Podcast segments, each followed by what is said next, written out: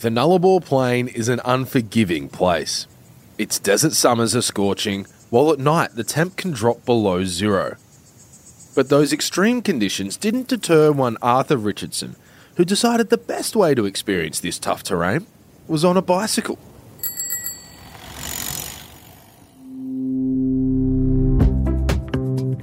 Hey, welcome to the pool room, where we celebrate the winners, losers, and the weird stuff between.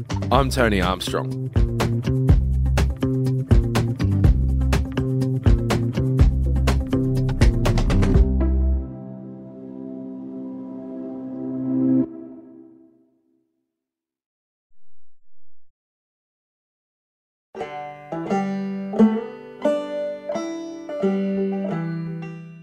Locals reckoned Arthur Richardson was a quote, experienced bushman.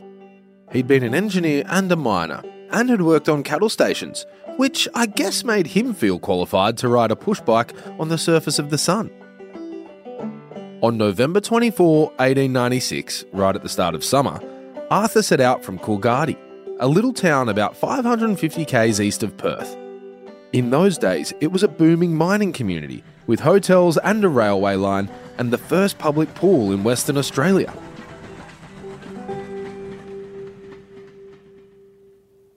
So off he goes, with nothing but a small water canteen and a puncture kit. He's riding a Rover Roadster, which is basically not much more than a metal frame with a seat on top. He's 24 years old, and like the best of us, he's sporting a fancy looking moustache. It's not an easy ride. He gets a couple of punctures. At one point, he rides 220 miles without seeing civilization and goes as far as 80 miles without a spot to fill his water bottle. Temperatures in the Nullarbor, Arthur said, were about 1,000 degrees in the shade. But he made it.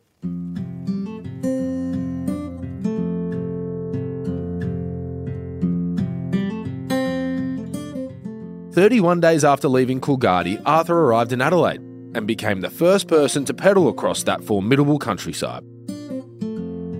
Papers said he looked sunburnt. No word on whether his kit included a hat. After that, cycling other parts of the continent must have seemed easy, and Arthur set his sights on a record to be the first person to circumnavigate Australia on a bike. He said it was a love of adventure that spurred him on, a yearning to see the country, although the money he was offered for succeeding was also a pretty good motivator.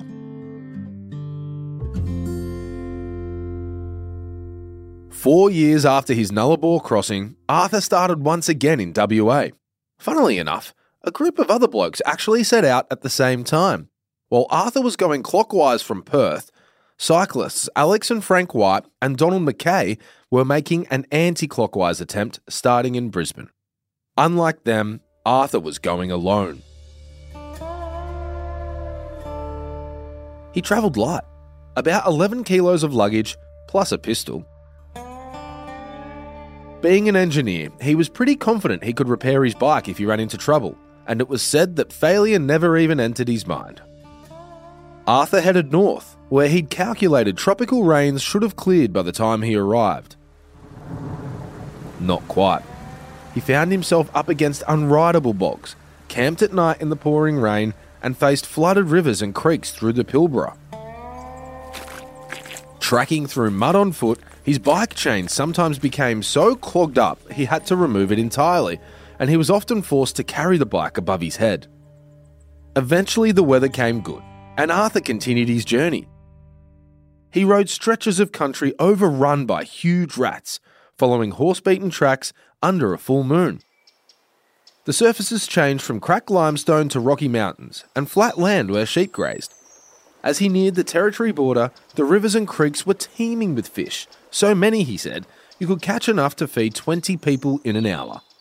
For dessert, wild figs.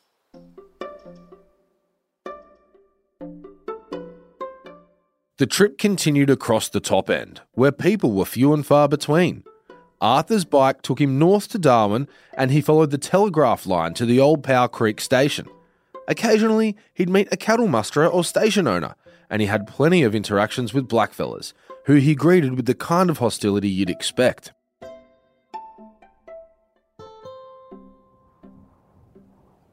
Western Queensland brought hot northerly winds and hard flat land. It was 46 degrees in the shade. Then, who should he bump into but his anti clockwise competitors, the White brothers and Donald McKay? They warned him about what might happen if he carried on. The conditions, they reckoned, meant certain death. Sounds like exactly the kind of thing someone would say if they wanted to be the first person to circumnavigate Australia on a bike.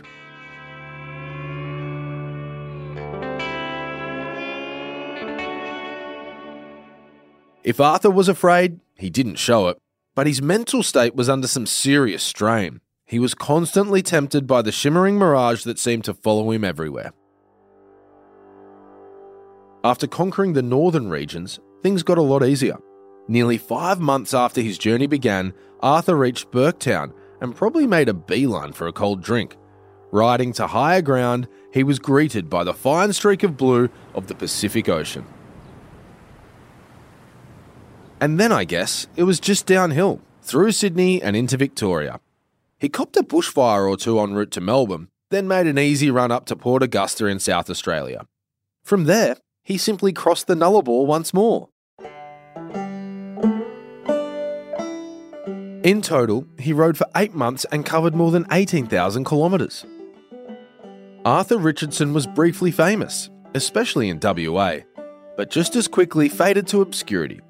He moved all over the place, working in West Africa, South America, and England, and was badly wounded in World War I. And he got married, twice, but the less said about that, the better. Arthur's ride around the country lives on in infamy. The record breaking adventure wasn't just an athletic achievement, it was also an engineering feat, showing just what the bicycle was capable of. Journalists said Arthur's trip showed that the machine could be a rapid means of locomotion in all classes of country, and one that would change the way modern 20th century Australians got around. Bikes. You can ride them fast, even in the desert.